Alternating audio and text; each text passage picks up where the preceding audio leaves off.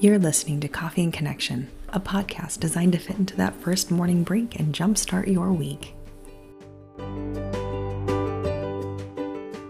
Hello and welcome back to Coffee and Connection. I'm your host Laura with Ariel H R, and I'm glad you're here today. Today we're going to take a closer look at what it means to have multiple generations working together in the same office. Now, what we'll talk about with reference to the specific generational quirks are broad brushstroke and won't apply to everyone in that demographic. However, it is still good to keep in mind the core differences and driving motivations. There are so many wonderful advantages to having multiple generations in the same place, from the tribal knowledge that's shared on long-standing industry trends, historical performances, and so on. But there are also some incredible hurdles, with the largest probably being the communication preferences and barriers. Rapid linguistic transitions and slang, particularly among the younger generations, are starting to make their way into the workplace. Everything from how you respond in the affirmative to a question to the punctuation and grammar structure of documents can be impacted based on the broader generation. The current breakdown of generations in the workforce is largely split between baby boomers, Gen X, and millennials. However, we are starting to see the entrance of Gen Z and still have a few holdouts from the traditionalists or the silent generation. This means that a larger age spread could have up to five generations working together. Acronyms are a big part of that language shuffle. Think about all of the acronyms we use in corporate America, from E O D, E O Y, T L D R, I M O, and I I R C. These are further complicated by the acronyms specific to industries and individual companies.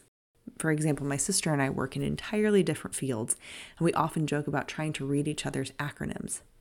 L and D to her means labor and delivery, while for me it's learning and development. This is something to be mindful of if your workplace is heavy-handed in acronym usage.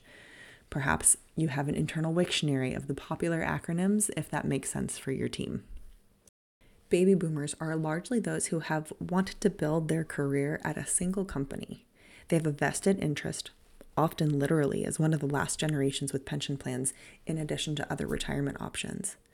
They value interpersonal connection and are more motivated by face-to-face interactions. They are also likely those who prefer to return to the office, as that's the environment that they thrive in.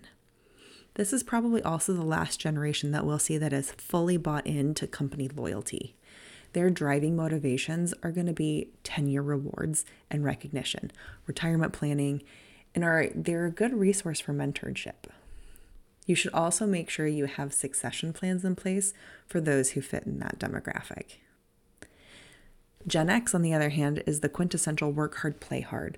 Their value is their core compensation package, their salary, paid time off, benefits, and they have a little bit of a reduced company loyalty as a result. They are a very driven group and will do what it takes to make the project work in the most efficient manner. This shows in their communication preferences, and they'll operate under whatever will result in the fastest feedback loop. Sometimes it may be a phone call or an in-person chat. Other times it's going to be an email or a chat message. Millennials, formerly known as Gen Y, are a more nuanced group, but they can be categorized as those who are fiercely protective of their teams, sometimes to their own personal detriment. And I would argue this is the first generation that is really starting to promote the work to live, not live to work mentality. They have been shaped by the internet, so their communication style will be likely some type to format, and they'll likely shy away from in-person meetings or phone calls. This group does well with more freedom, and they crave managers in a work environment that trusts them to do their work with minimal supervision. And they will be very loyal if they feel there is loyalty in return. In Gen Z, they are the first digital native generation. Their approaches can be more personally focused rather than company focused, so company loyalty will mean very little to them. As digital natives, they will be much more informal in their communication styles. Think texts, Slacks, D Ms. Similar to millennials, they like to have the freedom and independence to do work their way. As a result, they tend to favor working for millennial managers who understand this and can more easily communicate with that generation. Gen Z also likes to have a variety of projects running at once, so being able to trust them to spin multiple projects at the same time is essential. The route to understanding and working with someone from a different generation is communication and transparency. No matter which generation you stem from or which you work with, setting aside time to get to know them and how they work is essential. Go to lunch with them and have a less work-focused conversation. Or in a weekly one-on-one, ask them directly how they prefer to communicate. Hey, how would you prefer to hear feedback? What are your preferences for giving me project updates? Approaching the conversation with a true desire to understand the other person and make improvements to your own communication style will do wonders for the working relationships, no matter the generation. Thanks for joining us on Coffee and Connection this week. We'll have some multi-generational links on our social media, so follow along there for more information.